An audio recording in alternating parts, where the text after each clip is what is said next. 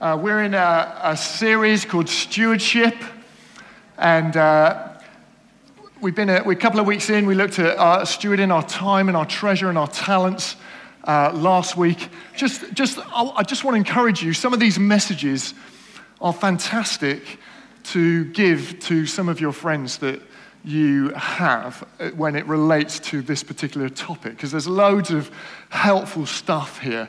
I just want to encourage you yes, you get the benefit of having this, but just think who could I give this to as we talk about very practical things in how to steward uh, our lives together. Today we're looking at the theology of work, two parter in terms of the theology and then the practice of work. And uh, we're going to be doing this mainly from uh, Genesis today, um, looking at where it came from. But uh, just wanted to start with a quick survey. Uh, who already is dreading tomorrow morning? Who are, who are the Monday morning dreaders? There'll, there'll be a few of you uh, in, the, in the room. You know that once church is done, it's, it's not long to go till you get back to work. Who, who are the guys who, well, I'm just, it's just work, isn't it? It's just work. God, God, do it, pays the bills. I'm just going to go and do it. You know, no more, no less. Who are those guys? Who, who's that? Who are the lovers? Who can't wait to get back into work on Monday morning?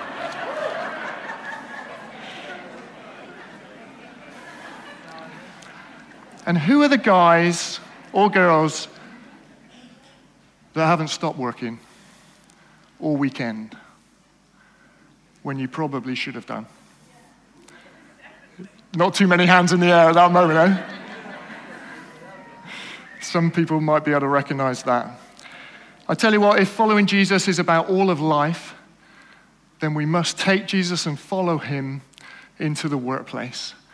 We spend about a third of our lives in the workplace. And when I talk in workplace, I mean everything that is outside of the home that you go to do, but also everything that's in the home that you do. Uh, and just to broaden this, it's education you are studying, you're at a place of, of study. That's your work at this moment for students and for, for young people too. 90,000 hours we will spend at work. And so, therefore, we need to understand it and how it connects to Jesus and how Jesus connects to our work. Because the reality is, if there is no real connection, then work is, some, could be meaningless. In fact, life could be meaningless because we spend so much time at work. And we are therefore in this sort of culture of consuming, of meeting our own desires, and essentially trying not to die or just waiting for death at that moment in the meaninglessness of life and potentially the meaninglessness of work. And so we need to understand the why of work. We need to understand what it is and who is it for primarily. And for that, we need to fit work into a grand story. And that's what I love about the Bible is that it is a grand story of life and how to live well. So we're going to go back to the very beginning to look at the origin of work. In Genesis 1, it says, In the beginning. Isn't that how good stories start? In the beginning long time ago in a land far, far away. It's a story about work, it's about labor. It's a story about many things, but it's also a story about vocation. It says that God created the heavens and the earth. Now, I know that you've got a thousand questions around that, but it doesn't answer those questions right here. What it's interested in is what is there now is that God's there. The heavens and the earth are now there. The story is concerned with what's there and how God is going to make it into something even better for a purpose. And we're going to find out what that purpose is. Verse 2. Don't worry, I'm not going to go by verse by verse the whole time, all right? Now the earth was formless and empty Darkness was over the surface of the deep, and the Spirit of God was hovering over the waters.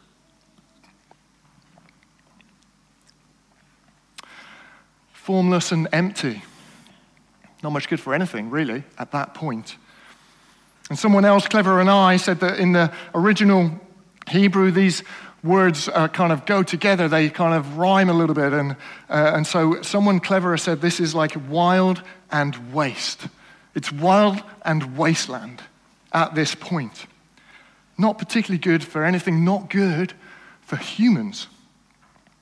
But there is his, there's someone hovering over the waters, the Spirit of God. There is his life giving presence present. And we know when that God is present, he can do things, he can make things, he can make good out of nothing. He can make something out of nothing. And uh, he can bring order from chaos. How does he do this? Well, we read verse 5 day and night. He separates day and night, potentially to give us time. Because humans need time. He does something with the sky and the land. In verse 8 and 10, he contains the waters, if you like, because we're not good in the sea. In verse 11, there's vegetation. It says that there are, uh, let the land produce vegetation, seed bearing plants and trees on the land that bear fruit with seed in it, according to their various kinds. What kind of plants and trees? Fruit trees. They're good for humans. We'll come back to the fruit tree in a minute. What's God doing here? He is making things ready to produce life, to produce humanity, and so that wild and wonder can go from wild to white to wild can go to wonder and waste can go to worth. That's what he's doing here. He's creating beauty, order, and benefit. And he's doing it not for himself particularly, though I'm sure he's enjoying it, but for others. That's really important. See, this is an early definition of work, is to bring order, beauty, creative goodness and worth, all for the benefit of others. That's work. I'm going to jump to verse 26. It says, Then God said, Let us make mankind in our image in our likeness, so that they may rule over the fish in the sea and the birds in the sky, over the livestock and all the wild animals, over all the creatures that move along the ground.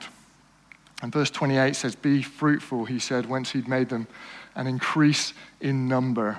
Fill the earth and subdue it. Here's the pinnacle of God's creation as he makes mankind in his image so that they may rule over all the things that had already been created.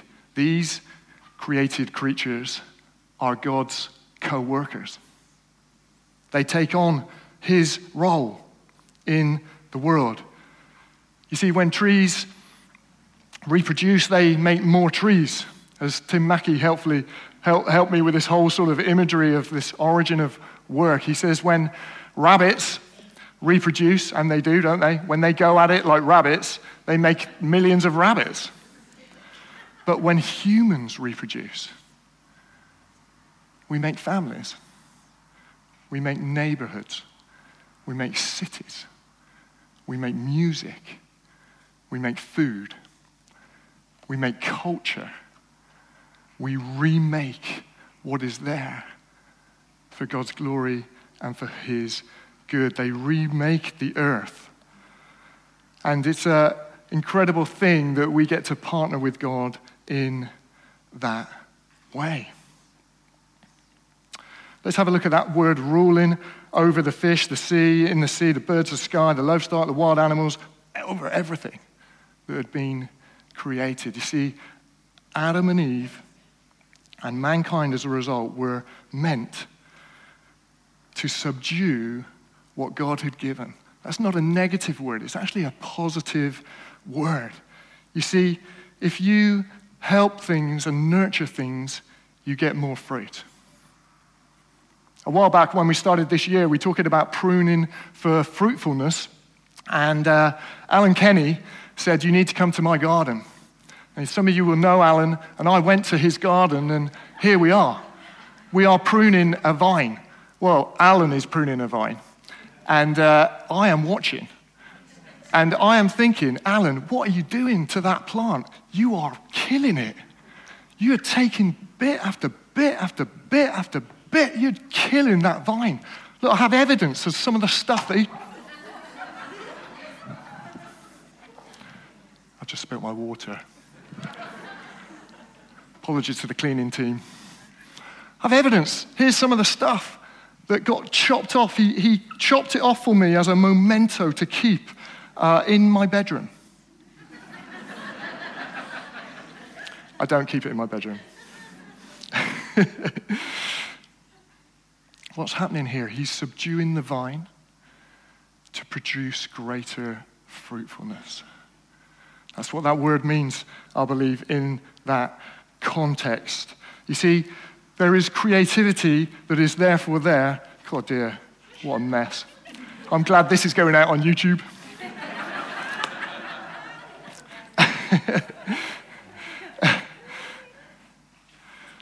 when you submit something, you increase its fruitfulness. And that's what we're to do here on the earth. Just for a moment, as this is going all wrong, I wonder if there are creative people in the room. We've heard about God's creativity. Some of you will be using your creativity in your line of work. If that's you, I'd love you to stand up. There's musicians, there's art, there's sculptors, there's all sorts of things that use creativity in the workplace. And whilst I'm letting this dry, this is what we're doing. Great, come on. Yeah. You're working in this area and you are reflecting God's image as a creator. Isn't it amazing? Some of you builders, some of you designers, whether material or online, it doesn't matter. You're being creative, you're planning, you're painting, you're creating music, poetry. That's fantastic, isn't it?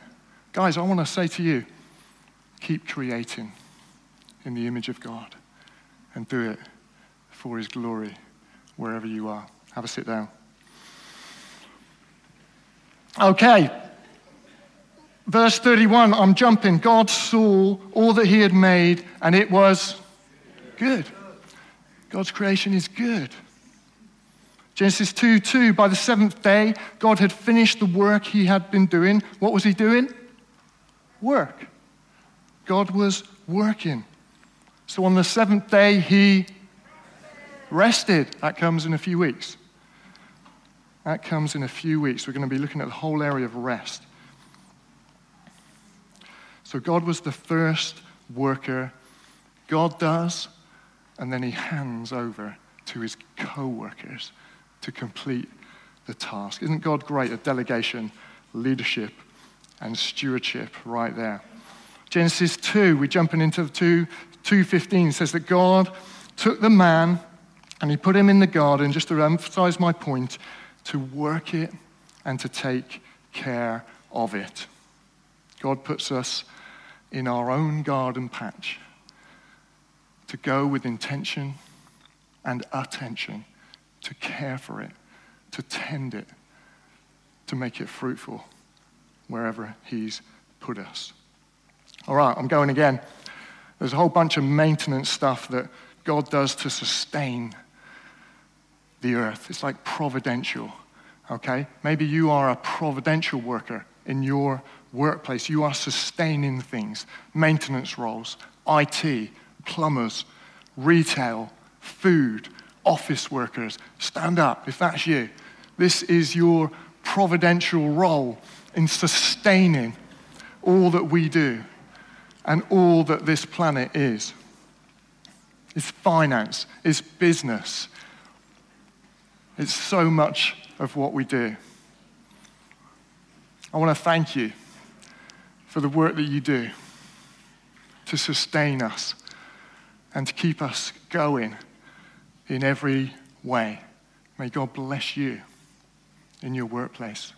Sit down.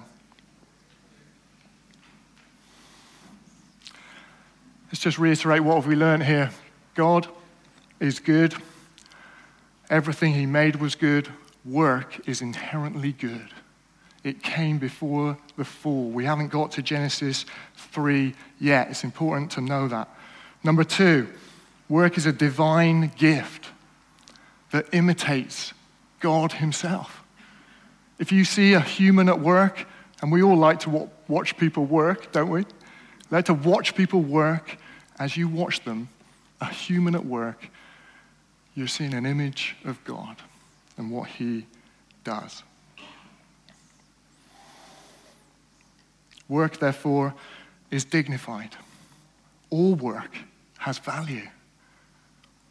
I'm going to say that again. All work, huge politicians running countries, has value. And menial tasks, they have value. Because work has an inherent value of itself. All work is God's work. There are no jobs that are better than others.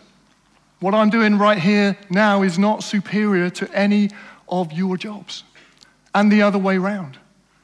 And it should never be thought of in that way. It's just what God's given me to do for this moment.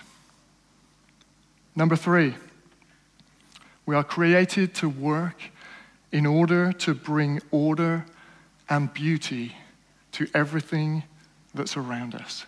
To take the potential that we have and to turn it into a reality in however God has called us to do that. And one way He's called us to do it as Christians is to do it to the best of our ability. Because when you know there is value in work, whatever you're doing, you can do it with all your might to demonstrate to those around you that you're working not for yourself, not even for the finance of that, not even because you just have to do something with your hands, but because it has inherent value and you're serving God as you do it. That's number four. You work for Him and His glory. Your workstation is your worship station.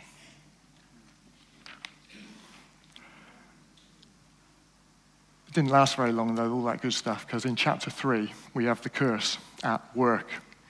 Genesis 2:16 says this, "The Lord commanded the man, you are free to eat from any tree in the garden, but you must not eat from the tree of knowledge of good and evil, for when you eat from it, you will certainly die."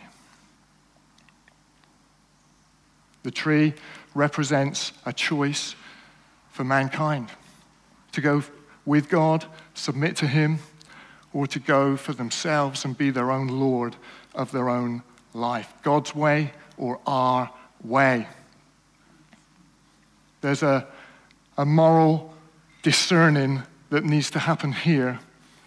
And let's be honest, there's a huge amount of moral discerning that happens in our workplace every day.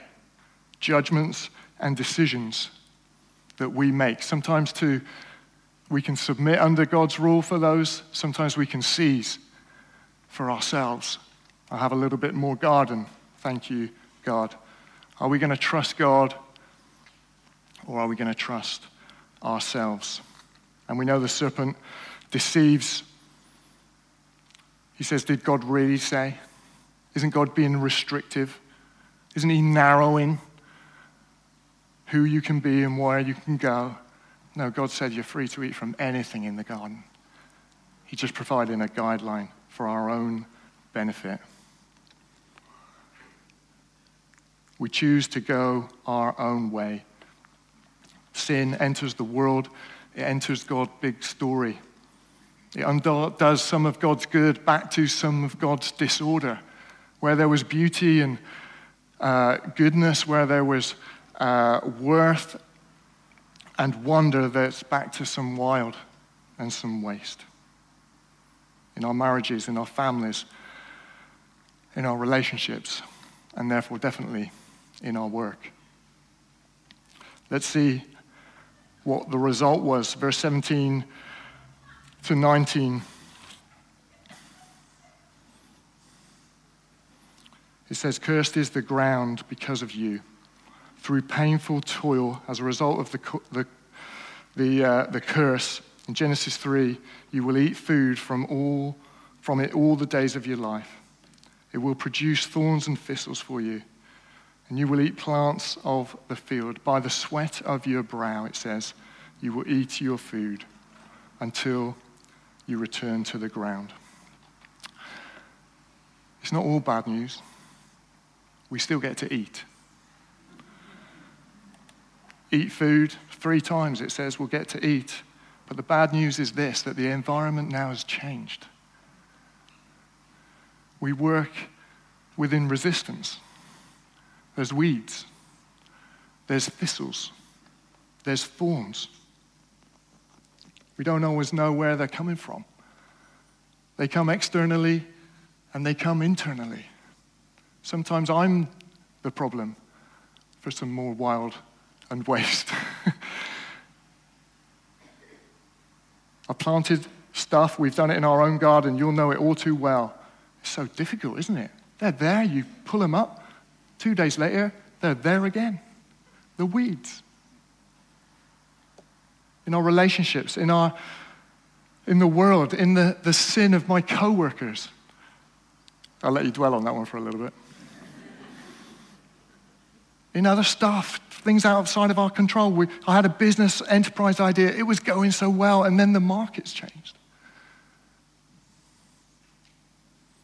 Tension, frustration, unfulfilled in our workplaces, maybe exploited even. Maybe we're the ones doing the exploiting, or maybe we're the ones being exploited in this hungry, greed, greed world that we now live in. And I just wanted to say for someone here, or maybe a, a few today, you thinking because of all this stuff, you're even at the crossroads of decision, that there's so much difficulty in your workplace, that today you're thinking of quitting. And I want to just say to you, you may not be in the wrong job. You may just not have the right understanding of how work is in the reality of this fallen world. And I would urge you and to just check your spirit as to what God is doing in you and not to throw it all out because it might just be that you've put the frustrations and the, the difficulties above everything else, but He has called you into that place. And in your heart of hearts, you know that you should be there. And I believe He's going to give you the grace to follow that through for greater fruitfulness to come. Just a quick note on if your work is now your identity, it shouldn't be. If your entire worth is now in your work, and that's where you get your self esteem, it's the wrong way round. That's not what work is for. And I would urge you again to put your identity back into Jesus. Because identity in work is a, a hiding to nothing, it, it will destroy you. And it will destroy others around you. And you don't want that. Let's talk about the redemption of work quickly. Verse 15 I will put enmity between you this is God speaking, and the woman. And between your offspring and hers, he will crush your head, and you will strike his heel. Here's the good news in amongst the fall. Because God doesn't want to leave us this way. And somehow, in his incredible providence, there is an offspring that's going to come from the woman that's going to take if you like, the venom of the serpent upon himself. And he is therefore going to defeat sin. And the one who does that, his name is Jesus. And he did it upon a cross for every one of us. he defeats the source of evil for the redemption of us, for the saving of our souls, for the restoration of our lives so that we can have that intimate relationship with Him and begin as a follower of Him to redeem and restore something of all that was broken through the curse back to God's intention. We all have a part to play. We are the new creation. He's made us new. He wants us to have an influence on our society, in our workplaces, in our homes. He wants us to transform culture just as we have been transformed. And with a third of our lives being outworked in that place, whatever that place is for you, God goes with you. He wants to remind you this morning you are a new creation. You can bring wonder and worth to those around you and to society for His glory. Nearly done. Let's have a few more people stand up. Should we talk about God's compassion and God's justice? If you work in the justice system, maybe you're a police person, maybe you're a, a lawyer, or in anything in, in that area, if you're in the compassionate areas of work, the health service, uh, the care work, I want you to stand up. Let's see who you are.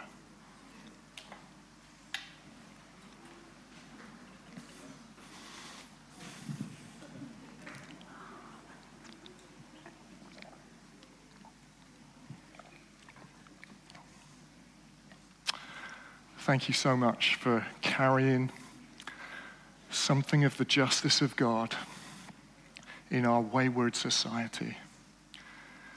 Thank you for standing up for what is right and endeavoring to bring a Christlikeness in the places that you work. Thank you if you care for those that are broken and are suffering at this time. You are doing the very work of God. And He wants to bless you in that work and make you a blessing. Have a sit down. You are called, like I am, to complete the story in your place of work, your little patch of garden, being an example, standing for the truth. This is your worship. This is your witness. But it doesn't start with those things. It starts with you doing what God has given you to do in this moment because it has inherent value, inherent dignity. And you can do it for all your worth, knowing that you're bringing glory to His name. Should we stand together? Let's stand. Maybe the band can come and help me.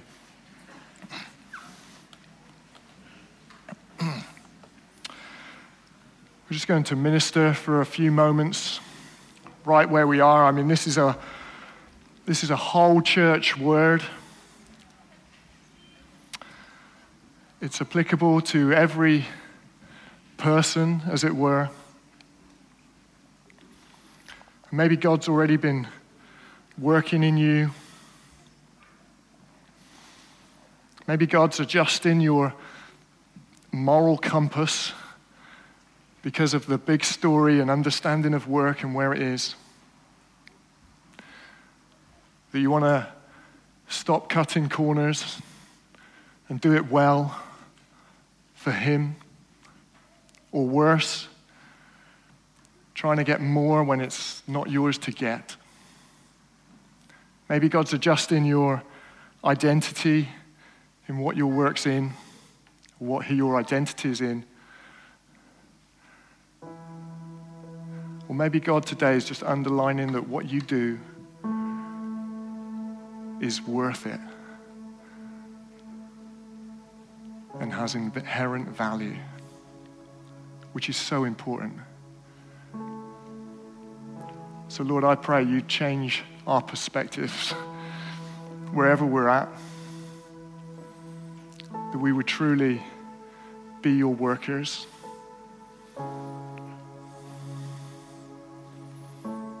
wherever you've put us. Give those, especially who are struggling in the workplace, give them hope. Because we have the hope of a future restoration when everything's going to be made new.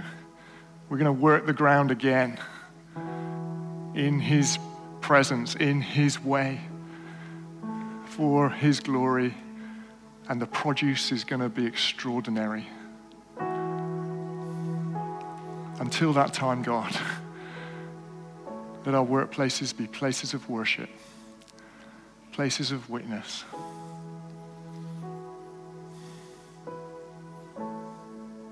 I believe some of you are right now getting a real stirring of the Holy Spirit that you're to do, you're actually to change culture where you are. You're to, you're to bring such a, a Christian ethic and value that is going to be significant for you in your workplace. Just receive that now. Thank you, Lord. I'm just going to let the Holy Spirit keep ministering to you, particularly if you want specific prayer, then you're welcome to come to the prayer banner. Otherwise, we're just going to wait on Him for a bit, and then we may sing together as a final song. God, would you help us to redeem our workplaces? In Jesus' name, amen.